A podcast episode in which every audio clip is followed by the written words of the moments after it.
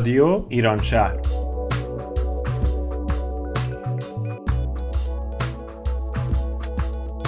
برنامه هفتگی از آمریکا.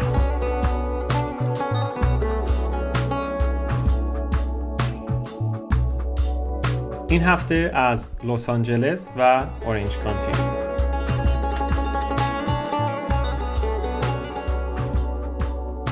برنامه شماره 415 هم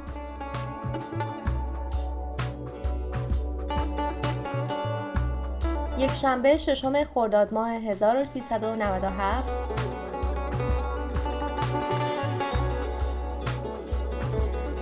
برابر با 27 می 2018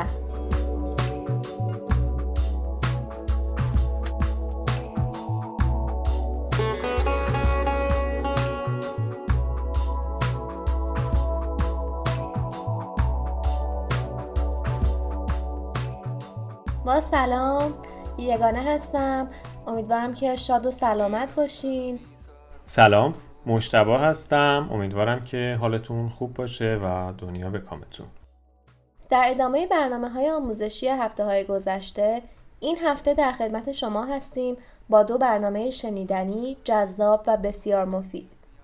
در ابتدا شما را دعوت می کنم به صحبت های خانم لاله مهراد در خصوص دوران پاکیزگی تن و جان گوش بفرمایید. این مصاحبه توسط روزا انجام شده که به گروه ما اضافه شدن. تشکر می‌کنم از روزای عزیز برای این مصاحبه. بریم به سراغ مصاحبه. با درود خدمت شنوندگان عزیز. در خدمت خانم لاله مهراد هستیم روانشناس و مشاور و hypnotherapist. ایشون در لس آنجلس مشاوره های فردی و workshop های گروهی رو در مؤسسه جوی مدیریت می‌کنن. تخصص ایشون در کمک کردن به افراد در جهت رشد شخصی و بهبود زندگی فردی و رابطه هستش. خانم مهراد مرسی از حضورتون. موضوع این هفته راجب پاکیزگی تن و جان هستش. ممنون میشم که بیشتر برای شنوندگان ما توضیح بدید. من خیلی خوشحالم که اینجا هستم. ممنون از دعوتتون. ببینید دوره پاکیزگی تن و جان یا مبحثی که مطرح میشه این است که ما در بخش تنمون بدنمون فیزیکمون و در بخش روانمون جانمون سمومی رو در بدنمون و روحمون و روانمون انباشته می‌کنیم. ما باید برای اینکه این انباشتگی ها زیاد نشه و در آرامش باشیم باید هر از گاهی برنامه هایی رو دنبال بکنیم برای اینکه هم بدنمون رو و هم جانمون رو پاک کنیم از این انباشتگی ها این انباشتگی ها می‌تونن به شکل سم در بدن ما باشن که ما این سموم رو می‌خوایم دفع کنیم. چقدر جالب. میشه مقدار بیشتر این مسئله رو باز کنید که این سموم در واقع تو تن ما و همینطور توی روان ما چجوری جمع میشن. بله حتما. ببینید ما با خوردن غذاهای ناسالم یا با خوردن غذاهایی که کلی نگه دارنده داره مواد شیمیایی داره یا در تماس بودن با فشارهای زیادی که در اطرافمون هست بله. سموم رو در خودمون جمع می‌کنیم. ببینید به طور مثال توی بخش روان ممکنه من دارم توی محیط پرسترسی زندگی می‌کنم یا ممکنه حتی توی رابطم مثلا مشکلاتی دارم. ممکنه مشکلات مالی برام پیش اومده و استرس مالی دارم. ممکنه توی مسائل اجتماعی چیزایی که پیش اومده برای من استرس و فشار ایجاد کرده باشه. تمام اینها در بدن ما می‌تونه سم ایجاد کنه. در روان ما می‌تونه سم ایجاد کنه.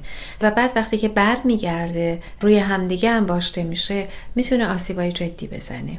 برای همین هست که ما باید هم بدنمون رو هم جانمون رو تمیز کنیم تا بتونیم میزان این استرس و فشار رو پایین بیاریم تا بدنمون فرصت داشته باشه تا خودش رو بازسازی کنه دوباره. ممنون. در زمینه تن که گفتین دقیقتر میشه چند تا مثال بزنید که چیا می‌تونه تو بدن ما ایجاد سم بکنه؟ ببینید غذاهایی که مثلا کنسروی هست اینها می‌تونن توی بدن ما ایجاد سم کنن. الکل زیاد یا حتی کافئین زیاد شکر یا هر محصولی که از شکر ساخته بشه اینها می‌تونن تو بدن ما سم ایجاد کنن. گوشتای مختلف مثل گوشتای قرمز اینا می‌تونن باز همین کار رو بکنن. هر چیزی که نگه دارنده داشته باشه یا اینکه ظرفای پلاستیکی می‌تونن باز همین کار رو انجام بدن. در نتیجه ما توی این دوره برای اینکه دوری کنیم از اینها میایم از ظرف شیشه استفاده می‌کنیم از غذاهای تازه استفاده می‌کنیم ساده می‌کنیم غذامون رو. یه چیزای دیگه مثل مثلا سیگار اینها همه تولید سم می‌کنن و ما باید به حداقل برسونیم مصرف اینا رو توی این دوره. مرسی از توضیحتون. در زمینه روان هم میشه چند تا مثال برای شنوندگان ما بگین. ببینید همونطوری که الان اشاره کردم تمام چیزهایی که استرس برای ما ایجاد می‌کنه. مثلا اگر توی خانواده یه نفر یه بیماری گرفته. من بیمار نشدم. منتها اگر یه نفر توی خانواده یه تجربه بیماری رو داشته باشه من استرسش رو تجربه می‌کنم. بله. و اون می‌تونه برای من تولید سم کنه یا انباشتگی ایجاد کنه. چیزایی مثل مشکلات مالی ممکنه اساس کشی باشه ممکنه جدایی باشه ممکنه توی رابطه مشکلی ایجاد شده برای من این فشار رو ایجاد کنه. یا حتی بچه من دانشگاه قبول بشه بره جای دیگه و فشار ایجاد کنه برای من. فرقی نمی‌کنه. به هر حال وقتی ما تجربه مرحله به مرحله دیگر رو داریم می‌تونه برای ما این انباشتگی ها رو ایجاد کنه. تجربه های دیگه می‌تونه از دست دادن های مختلف باشه. از دست دادن کار از دست دادن خونه از دست دادن عزیزی. اینها می‌تونه فشار ایجاد کنه. یا شاید حتی من تو محیط کاری پر استرسی دارم کار می‌کنم.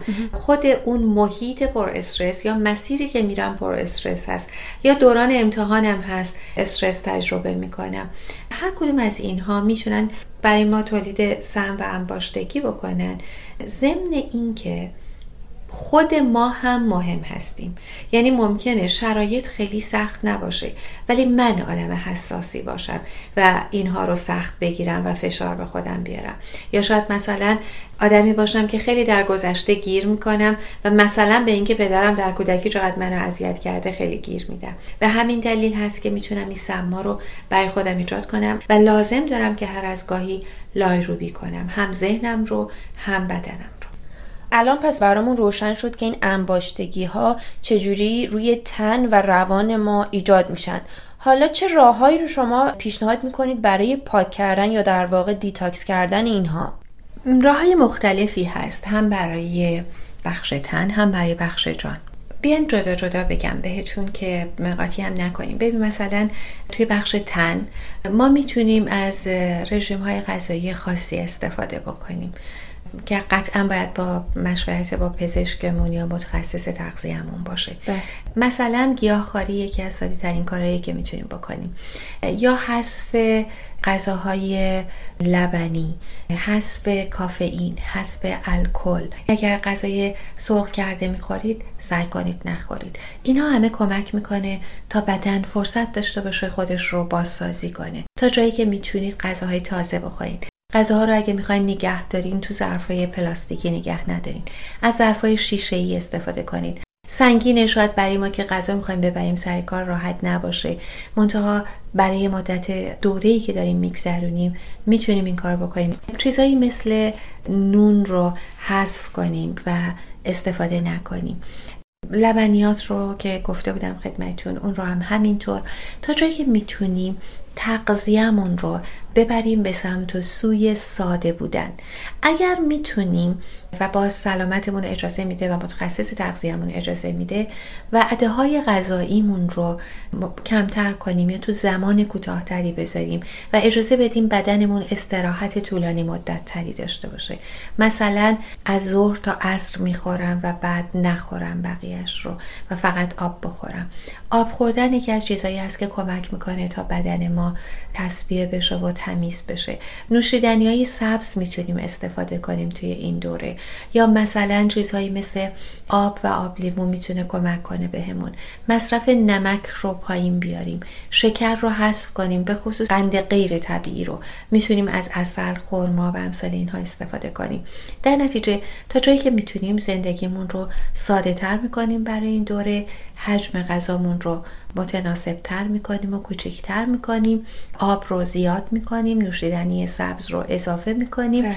و تا جایی که می‌تونیم از غذاهای مونده کنسرو ظرفای پلاستیکی دوری می‌کنیم. البته اینا فقط چند تا از راه حل هایی هستن که داریم.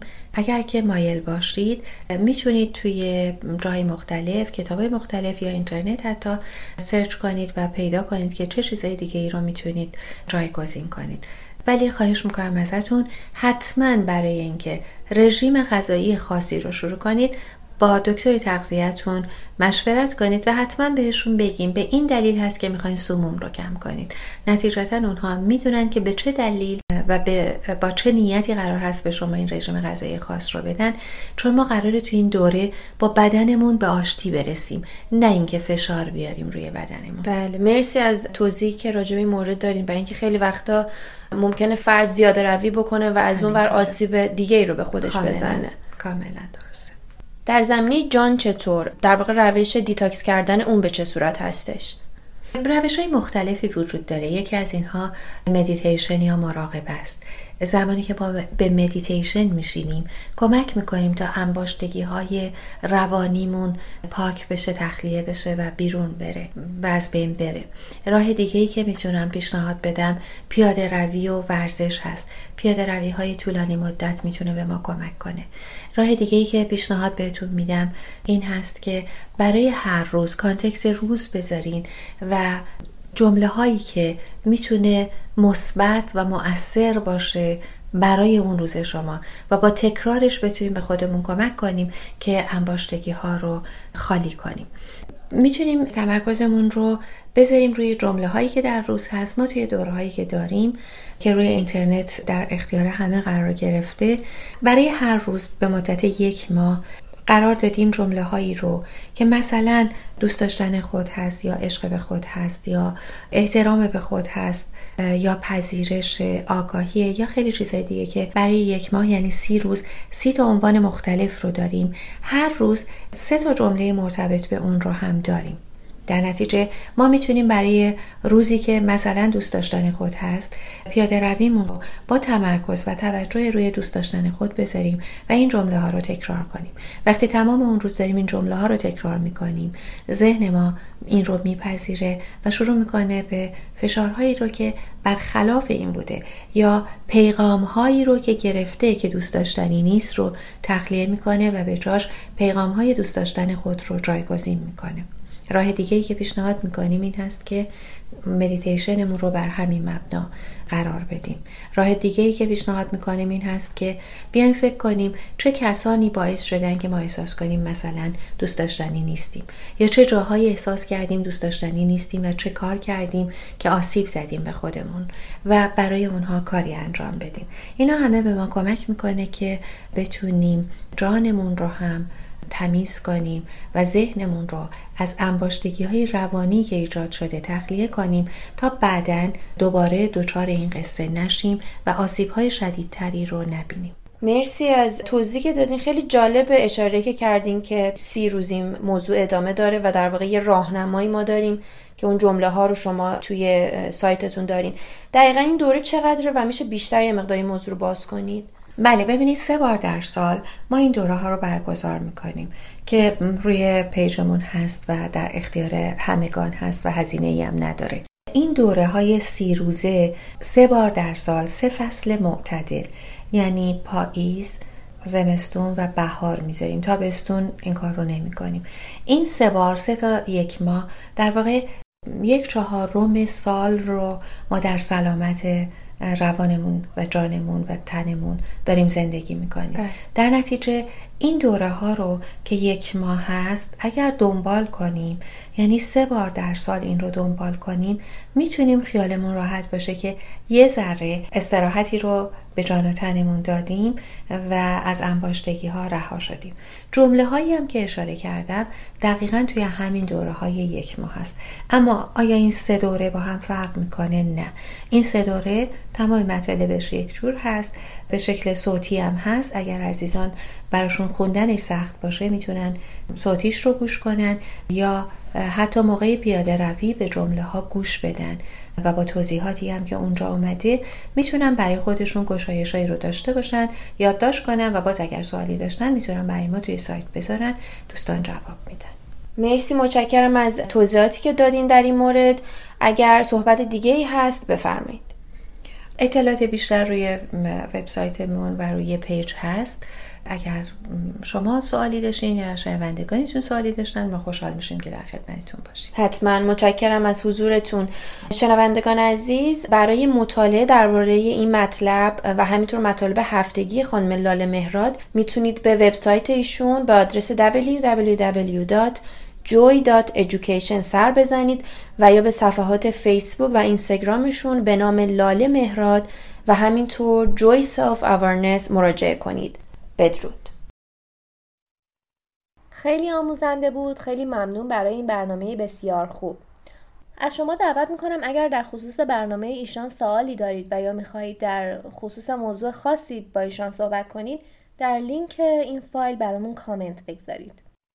برنامه بعدی برنامه است توسط خانم نسرین فامیلی و ادامه بحث خودشناسی از طریق شعر هست که در برنامه قبلی داشتیم.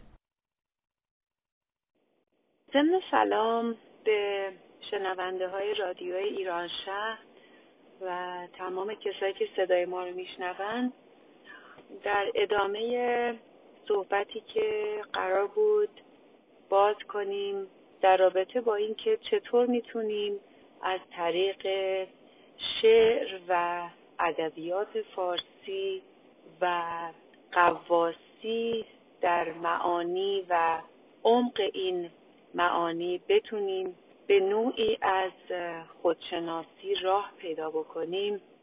تصمیم گرفتیم که یک بخشی رو واردش بشیم و از یه جایی به هر حال یک دری رو باز بکنیم و این باغ رو که بی نهایت و واقعا این باغ زیبا و این بوستان ادبیات و شعر ما انتها نداره. به هر حال بران شدیم که از طریق منطقه تیر اتار و هفت وادی عشق یا هفت وادی سلوک شروع بکنیم که یکی از شیرین ترین و زیباترین منابعیه که در ادبیات ما وجود داره و میشه گفت تقریبا پایه و اساس عرفان ماست. که خب یواش یواش و وقتی که واردش میشیم شیرینی و حلاوت اون رو آرام آرام میچشیم با هم دیگه. قبل از اینکه وارد بشیم من اجازه می‌خوام که مختصری در مورد این عزیز بزرگوار اتار نشابوری برای دوستانم مختصری بیان بکنم. همونطوری که دوستان حتما اطلاع دارن اتار نشابوری فریدالدین اتار نشابوری از عارفان و شاعران قرن ششم هجری که البته پیشه این خانواده اتاری بوده ولی نه به این شکل اتاری به این شکل امروزی. در قدیم داروسازی و داروشناسی یکی از پیشه های خیلی مهم بوده. بیماری ها رو می شناختند داروها رو می در واقع گیاهان رو می و داروها رو خودشون پیدا می و می و بیماران می و به شکل داروخانه های امروزی خب نبوده داروخانه ها و خود کلمه اتاری اصلا در واقع همون داروخانه بوده. منتها شاید بتونیم بگیم به شکل همون کلینیک های امروزی که مردم می‌رفتن بیماری هاشون رو بازگو می‌کردن و اتاران و یا داروشناسان اینا رو می‌دیدن و دارو رو همونجا تجویز می‌کردن و دارو رو می‌دادن به بیماران. در واقع شاید میشه گفت که به نوعی اینا پزشک هم بودن طبیب هم بودن. خانواده اتار بسیار تو این زمینه تبهر داشتند و از نظر مالی بسیار متمول هم بودن. خب اتار هم این پیشه رو از پدر و پدران خودش یاد گرفته بود. اما خب در کنار این پیشه استادان بسیاری داشت و علاقه زیادی به عرفان و شعر و خب زمینه های دیگه ادبیات هم داشت.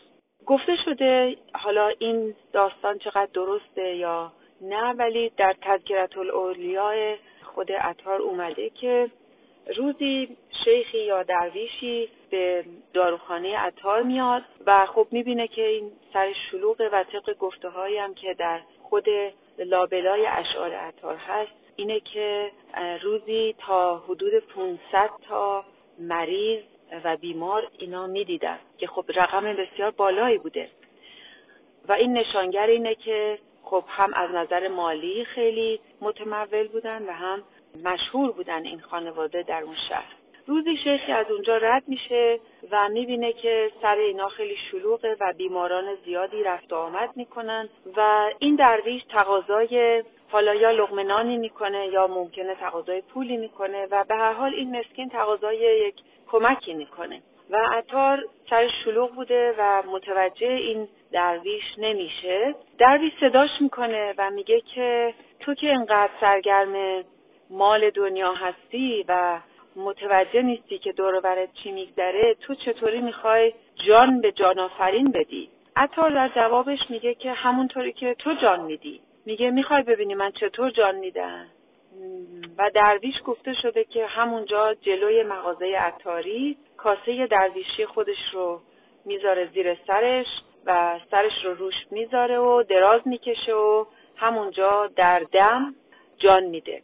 و این صحنه و این اتفاق عطار رو منقلب می‌کنه و همونجا دست از پیشه عطاری و دست از کارش می‌کشه و این اتفاق باعث میشه که عطار بره و مسیر زندگیش تغییر بکنه و به دنبال خودشناسی و به دنبال اینکه ما کی هستیم و واقعا زندگی چیه و ما برای چی به اینجا اومدیم و کجا قراره بریم. مسیر زندگیش تغییر می‌کنه. خب شاید اگر این قصه درست باشه یا به هر حال درست نباشه ولی هرچی که بوده زندگی حتار از اونجا به بعد یک رنگ و بو و شکل دیگه ای پیدا می‌کنه. عطار پیش اساتید مختلفی میره و به دنبال سوالاتی که داشته کم کم به مسیری میفته که خب محصول اون آثار بسیار گرانبهاییه که امروزه به شکل همون گنجینه هایی که قبلا به عرض دوستان رسوندم خدمتتون گفتم به دست ما رسیده. که مهمترینشون منطق الطیر و الهی نامه است تذکرت الاولیاء در منطق الطیر که خود کلمه منطق الطیر به معنی زبان پرنده ها و زبان مرغان و یا تیر از کلمه همون تویور و مرغان و پرنده ها اومده و منطقم از ریشه نطق و گفتار گفته شد آورده شده. داستان از این قراره که من البته خلاصه داستان رو میگم و بعد طی جلسات ما کم کم وارد این داستان میشیم. کل داستان از این قراره که ادهی پرنده پرندگان زیادی دور هم جمع میشن و این پرنده ها به دنبال سیمرغ که پادشاه پرنده هاست راه میافتند و می‌خوان که برن سیمرغ رو که جایگاهش در کوه قافه پیدا بکنن.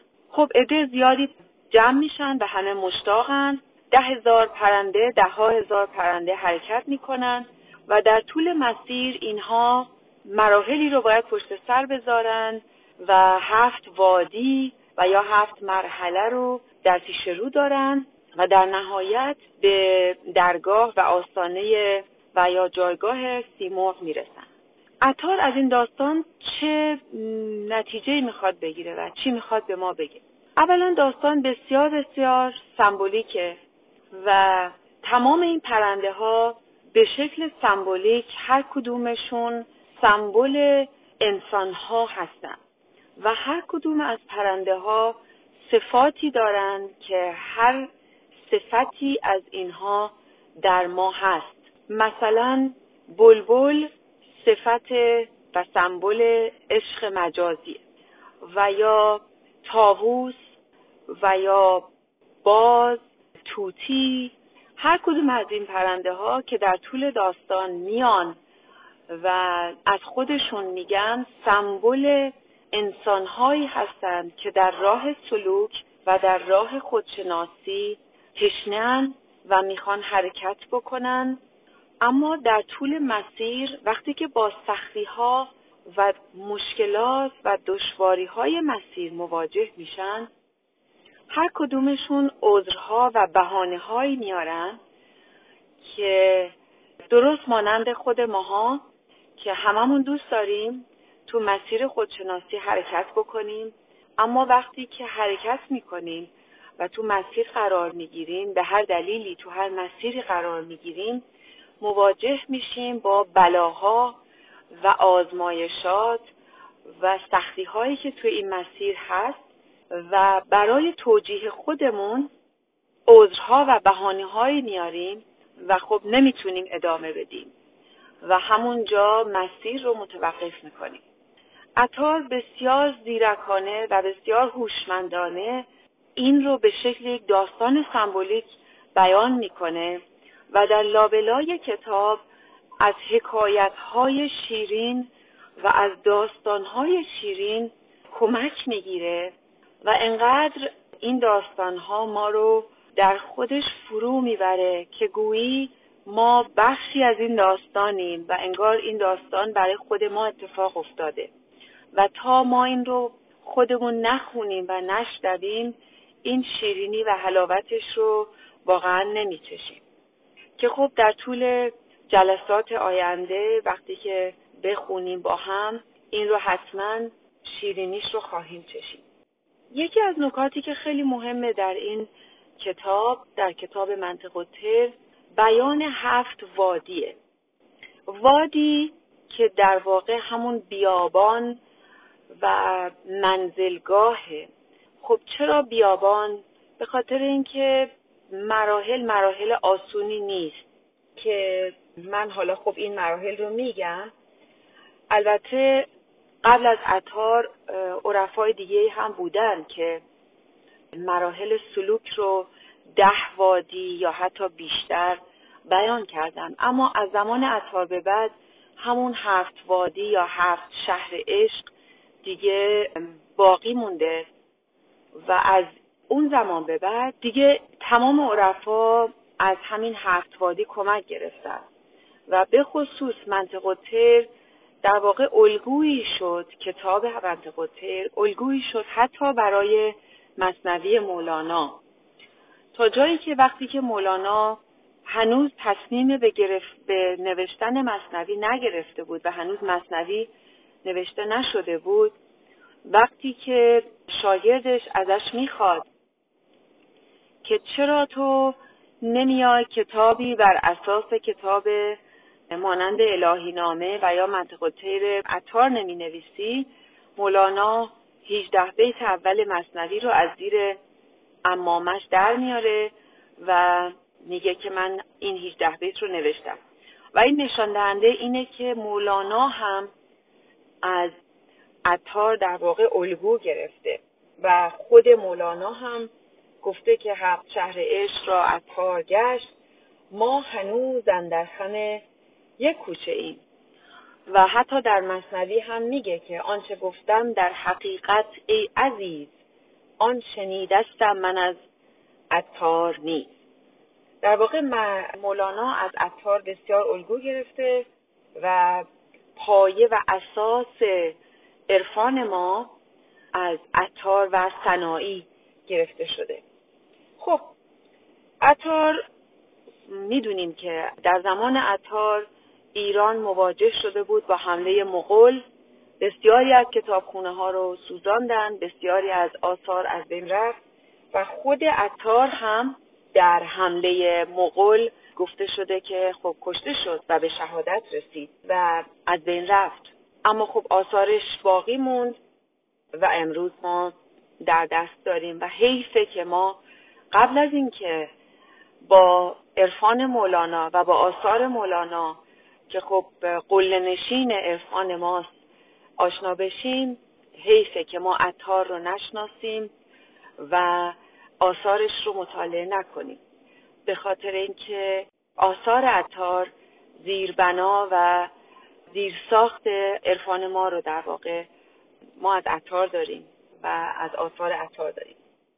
ما هرچی که از عطار بگیم کم گفتیم اما خب من فکر می‌کنم که به همین بسنده بکنم و یواش یواش بریم که یه خلاصه ای رو توی این بخش از وارد منطقه بشیم و یه کلیتی رو از خود منطقه بگیم که بتونیم در جلسات آینده داستانهای شیرین منطقه بگیم که ببینیم که واقعا چطور می‌تونیم از طریق این کتاب به خودشناسی برسیم و انسان چطور می‌تونه خودش رو از طریق شعر و ادبیات بشناسه؟ این بزرگترین سواله.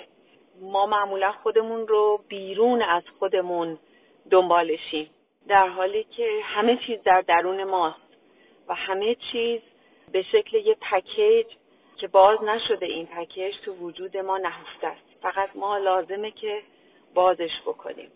و برای باز کردنش خب کلیدش رو باید پیدا بکنیم. و کلیدش هم در دست ما هست. یعنی در دسترسمون هست. یکی از این راه ها همین هفت وادی و هفت مرحله خودشناسی یا سلوکه. خب اتار اعتقاد داره که هفت وادی یا هفت مرحله سلوک عبارت هست از اولین وادی وادی طلب و بعد وادی عشق و بعد سومین وادی وادی معرفت و بعد استقنا چهارمین وادی وادی طلب عشق معرفت استقنا و بعد توحید ششمین وادی حیرت و هفتمین وادی فقر و فنا. من از اول وادی ها رو میگم. طلب عشق معرفت استقنا توحید یا تجرید هم گفته شده. حیرت فنا. اولین وادی وادی طلب گفته شده. طلب در لغت خب یک واژه عربیه یعنی خواستن. خواستن یعنی چی؟ ما یک خواستی داریم. خب ما به عنوان یک انسان خواستهای زیادی داریم. اما چه نوع خواستی چه نوع سوالی چه نوع خواستی ما رو به خودشناسی میرسونه. ما در طول روز و در طول زندگی چیزهای زیادی می‌خوایم. اما دو نوع خواست ما داریم. بخشی از خواستهای ما برای معیشت ماست یعنی زندگی معیشتی ما رو فراهم می‌کنه.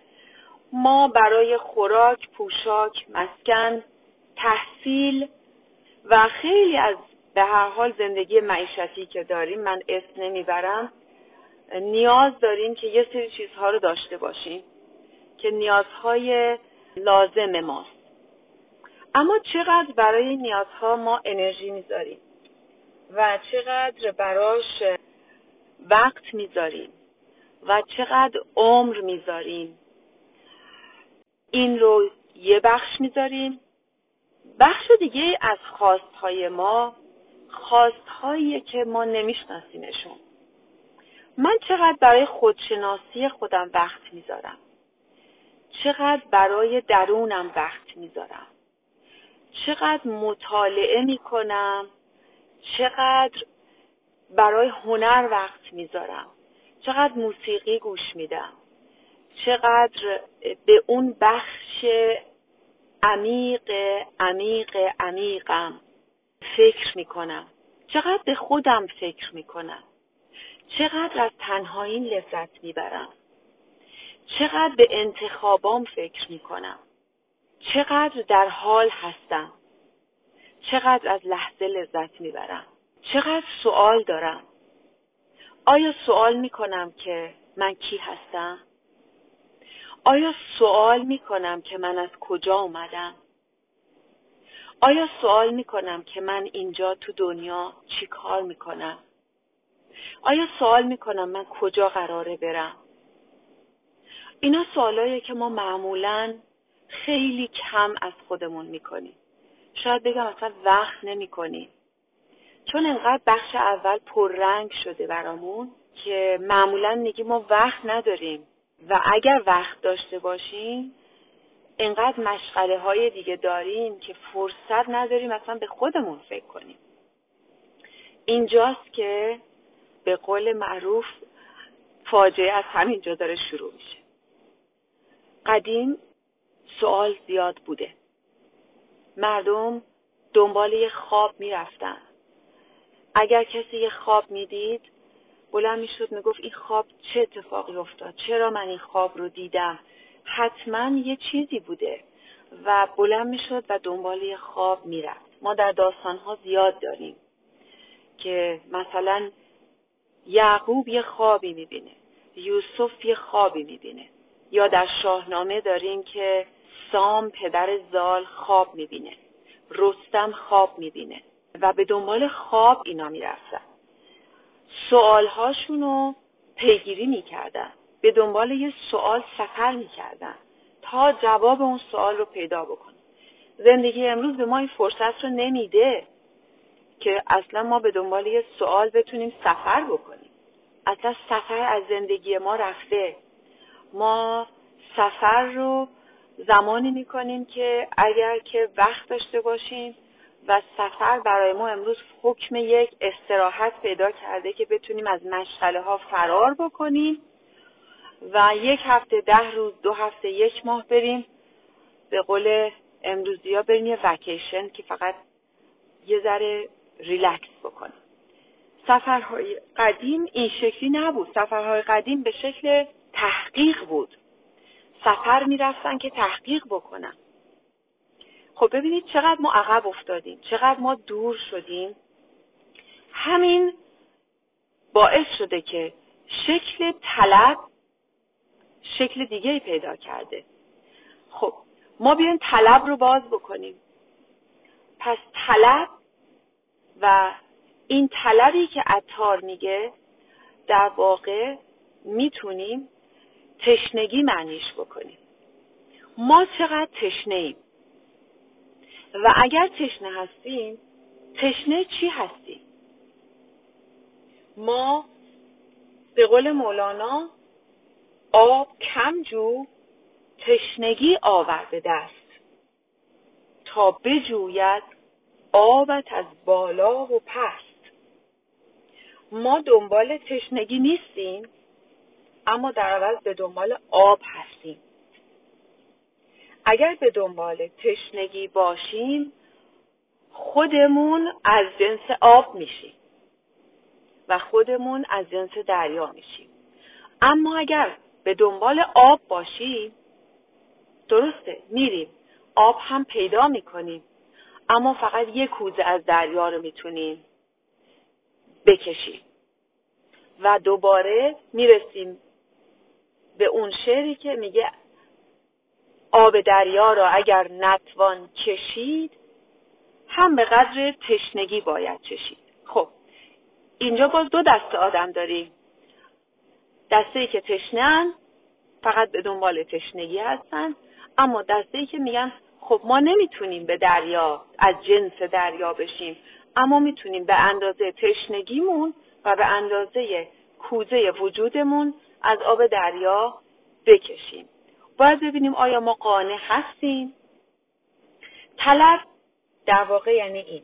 یعنی من چقدر می‌خوام چقدر تشنم خب این پرنده ها ما اگر که بیان در واقع از خود اثار کمک بگیریم و بریم در خود داستان من فقط یه کلیتی رو برای دوستان عرض کردم. اگر بخوام وارد خود داستان بشیم قبل از اینکه اصلا هفت وادی رو باز بکنیم خود داستان از اینجا شروع میشه که سه تا شخصیت در واقع دو تا شخصیت مهم ما در این داستان داریم.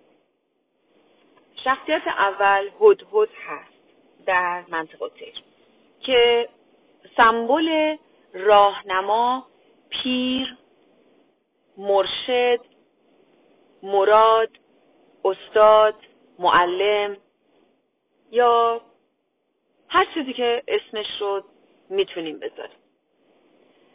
و یا بلد کار کسی که این راه رو رفته کسی که سختیهاش رو می‌شناسه. راه خودشناسی راه سلوک راه سفر درون راهی نیست که بشه به تنهایی و فردی رفت. حتما یک معلم می‌خواد حتما یک راهنما می‌خواد حتما یک پیر نه پیر از نظر سن و سال. پیر به معنی کسی که گرد راه رو به قول معروف خورده راه رو رفته پستی بلندی های راه رو می‌شناسه. پیر به این معنیه. در کلا در آثار ادبی و عرفانی ما وقتی که پیر گفته میشه یا وقتی می‌خونیم جایی یا میشنویم پیر به این معنیه. به معنی سال خورده یا پیر سن و سالی نیست. ممکنه یک نفر بسیار هم جوان باشه ولی از نظر درونی پیر راه باشه. پس پیر و مراد به این معنیه چرا؟ چون راه رو رفته مشکلات رو می‌شناسه دشواری ها رو می‌شناسه دره ها رو آشناست مواظب شماست دست ما رو می‌گیره. و خب راه رو برای ما هموارتر می‌کنه هدهد در منطقه تر نقش پیر و راهنما رو داره چرا؟ چون راه رو بلده حالا چرا هدهد؟ به دلیل اینکه هدهد در داستانهای مذهبی هم در کتابهای مقدس هم در داستانهای عرفانی و ادبی ما به دلیل اینکه در واقع وزیر سلیمان بوده و چون می‌دونیم که سلیمان تنها پیامبری بوده که زبان جانوران و پرندگان رو می‌دونه و با مورچه صحبت می‌کرد با پرندگان صحبت می‌کرد و هدهد رو بهش اطمینان داشت و میفرستاد به سرزمین های مختلف و هدهد براش از سرزمین های مختلف خبر می آورد دره ها رو میشناخت و به سلیمان می‌گفت که اینجا لشکرکشی کن اونجا می‌تونی بری اینجا نمی‌تونی بری. ضمن اینکه سلیمان وقتی که عاشق بلقیس ملکه سبا سرزمین سبا شد هدهد نامه های سلیمان رو به بلقیس می برد از بلقیس برای سلیمان خبر می آورد و در واقع شاید بتونیم بگیم به نوعی محرم سلیمان بود. خود هدهد پرنده به ظاهر همون شانه به سری که شاید عکسش رو دیده باشید یا اصلا خودش رو دیده باشید شانه به سر یکی از انواع شانه به سران هست که به دلیل اون تاجی که رو سرشه شانه به سر یا تاج به سر گفته شده و اون تاج هم نشونه اینه که همنشین درباریان همنشین سلیمانه. شانه به سر و هدهد یکی از خصلت هایی که داره این پرنده اینه که می‌تونه در بیابان ها جایی که آب هست رو شناسایی بکنه. یعنی وقتی که شما اگر که برید به صحرا یا اگر در مناطقی مثل کویر یا در قسمت های شیراز، یزد و اون مناطق اگر احیانا سفر کرده باشید و اگر تو مسیرتون توجه کرده باشید به شانه به سرها اینها در چند قدمی شما پرواز می‌کنن و هر چند دقیقه در چند قدمی شما روی درخت ها میشینن از این شاخه و به اون شاخه گویی که شما رو راهنمایی می‌کنن. و حالت مثل قطب نما به شما میگن که از چه مسیری برید. این پرنده در واقع مسیر رو می‌شناسه چون برکه ها رو می‌شناسه آب ها رو می‌شناسه. خب هدهد در واقع از چند نظر از و از چند زاویه به زیبایی و هوشمندانه در این کتاب نقش هدهد و راهنما رو داره. بین تمام پرنده ها شخصیت مهم دیگری که در این کتاب سمبولیک آورده شده به شکل سمبولیک سیمرغه خب می‌دونیم که سیمرغ یک پرنده افسانه‌ایه که ما در شاهنامه داریم و در آثار سهروردی در عقل سرخ سهروردی هم ما سیمرغ رو داریم. در مقالات شمس هم ما سیمرغ رو داریم. سیمرغ یه پرنده افسانه‌ایه که جایگاهش در کوه قافه. کوه قاف هم ما جایی به نام کوه قاف نداریم اما چرا کوه قاف؟ در شاهنامه سیمرغ در بالای کوه البرز زندگی می‌کنه. می‌دونیم که سیمرغ زال رو بزرگ می‌کنه. وقتی که سام زال رو به دنیا میاد و می‌بینه که سر و روی زال سپید رویه و میگه این فرزند دیو زاده است و من نمی‌تونم اینو قبول بکنم و زال رو پای کوه البرز می‌ذاره تا پرنده ها و حیوانات بیان این رو ببرن یا بخورن و سیمرغ پیداش می‌کنه و می‌بره بالای کوه البرز. و با بچه هاش اینو بزرگ می‌کنه و زال به دست سیمرغ در واقع پرورش پیدا می‌کنه. خب در شاهنامه سیمرغ نقش مادر افسانه‌ای و مادر مقدس رو داره. برگردیم در منطقه تیر اتار سیمرغ در منطقه تیر یک پرنده افسانه‌ایه. دقیقا در منطقه تیر هم سیمرغ یک پرنده افسانه‌ایه که سمبل اون خود درون ماست در واقع اون خود حقیقی ماست. اون مادر حقیقی که از جنس خداست که مقدسه. اون جنسی که ما نمیشناسیمش. اون جنسی که عشق حقیقیه. اون روح الهی. اون چیزی که ما اصلا آشنایی نداریم. کجا زندگی می‌کنه؟ بر قله قاف. قله قاف کجاست؟ جایی به نام قله قاف وجود نداره. قله قاف در درون خودمونه. اما باید سفری بکنیم سفر درونی تا بتونیم این سه مرغ رو بشناسیمش. پس این دو شخصیت خیلی مهمن در این داستان.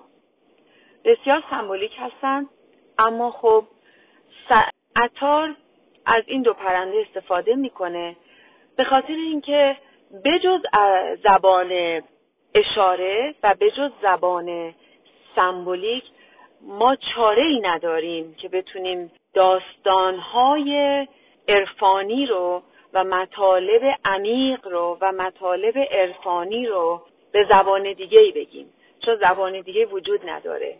و زبان شعر زیباترین و شاید گویاترین زبانیه که راحتتر ما بتونیم توش چنین مطالب عمیقی رو بیان بکنیم.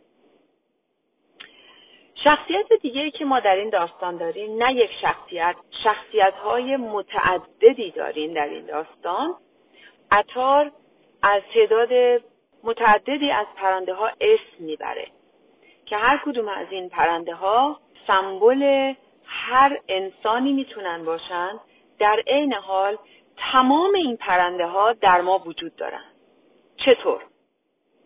به شکل صفت هایی که ما داریم ما خسیس هستیم حسود هستیم خودخواه هستیم مالندوز هستیم غمخوار هستیم نفرت داریم عاشق هستیم منیت داریم تمام صفت هایی که ما به عنوان یک انسان داریم در ما جمعه. و تا می‌خواد به ما بگه برای اینکه به, خود به خودشناسی برسیم باید از تمام این صفات ما پاک بشیم. باید دونه دونه تمام این صفات رو کنار بذاریم و یواش یواش آینه وجودمون صاف بشه از این صفات. تا بتونیم خودمون رو و اون سیمرغ وجودمون رو در آینه ببینیم و ببینیم ما کی هستیم. چون نمی‌دونیم ما کی هستیم. و تا از این صفات پاک نشیم ما نمی‌دونیم که کی هستیم. پس برای پاک شدن از این صفات لازمه که یک سفری شروع بکنیم. و این سفر سفر از بیرون به درون. ما معمولا از درون به بیرون سفر می‌کنیم. ما دنبال خودمون بیرون از خودمون میگردیم. اما اتار داره به ما یاد میده که بیایم از بیرون به درون سفر کنیم. و اولین مرحله این سفر اینه که ما بخوایم که این سفر رو انجام بدیم. همون طلبی که خدمت دوستان عرض کردم. و باید ما بخوایم و ما تا نخوایم این سفر شروع نمیشه و این سفر با خواستن شروع میشه با طلب شروع میشه. اگر می‌خوایم اگر می‌خوایم بدونیم که کی هستیم اگر می‌خوایم بدونیم که ما اینجا چی کار می‌کنیم و برای چی اومدیم و قراره که چی کار بکنیم و کجا بریم می‌تونیم که دست در دست هم این سفر رو آغاز بکنیم و با کمک هدهد و با کمک اتار ببینیم که وادی ها چه وادی هایی هستن. و یواش یواش و آرام آرام بریم و شروع بکنیم قدم به قدم در راه خودشناسی و در عین حال خداشناسی قدم برداریم و در نهایت بتونیم واقعا ببینیم که ما کی هستیم. و درست مثل همون شعری که حالا منصوب به مولانا اینی که روزها فکر منین است و همه شب سخنم که چرا قافل از احوال دل خیشتنم به کجا آمده ام آمدنم بهر چه بود؟ به کجا می روم آخر ننمایی وطنم. مرغ باغ ملکوتم نیم از عالم خاک. دو سه روزی قفسی ساختند. از بدنم. من به خود نامدم اینجا که به خود باز روم. آن که آورد مرا باز برد از وطنم. خب ببینیم ما واقعا برای یک کاری اومدیم اینجا. ما اومدیم اینجا یک کاری انجام بدیم. و برای اینکه اینو پیداش بکنیم باید ببینیم که چه سفری رو قرار آغاز بکنیم. انشالله از جلسات بعد با کمک هم شروع می‌کنیم و این سفر رو با کمک منطقه تیر و همراه با این پرنده ها میریم به دیدار سیمرغ با کمک هدهد و با کمک دوستان. سفرمون رو آغاز می‌کنیم سفر خودشناسیمون رو و پرواز رو با هم تجربه می‌کنیم. و یاد می‌گیریم که در عمق هم در دریا قواسی بکنیم و هم در آسمان بتونیم پرواز رو تجربه بکنیم. خب من از دوستان عزیزم و از همراهان گرامی و از شنوندگان بسیار سپاس گذارم که حوصله کردن و به عرایز بنده گوش دادن. ممنونم سپاسگزارم. تا گفتار بعد همه دوستان رو به خداوند می سپارم. تا وقت و روزگارتون خوش و ایام به کامتون باد. خدا نگهدار. امیدوارم از این برنامه ما لذت برده باشید. سعی می‌کنیم ادامه بحث را برای برنامه بعدیمون دنبال کنیم. تا برنامه بعدی شما را به خدای بزرگ میسپاریم. روز و روزگارتان خوش.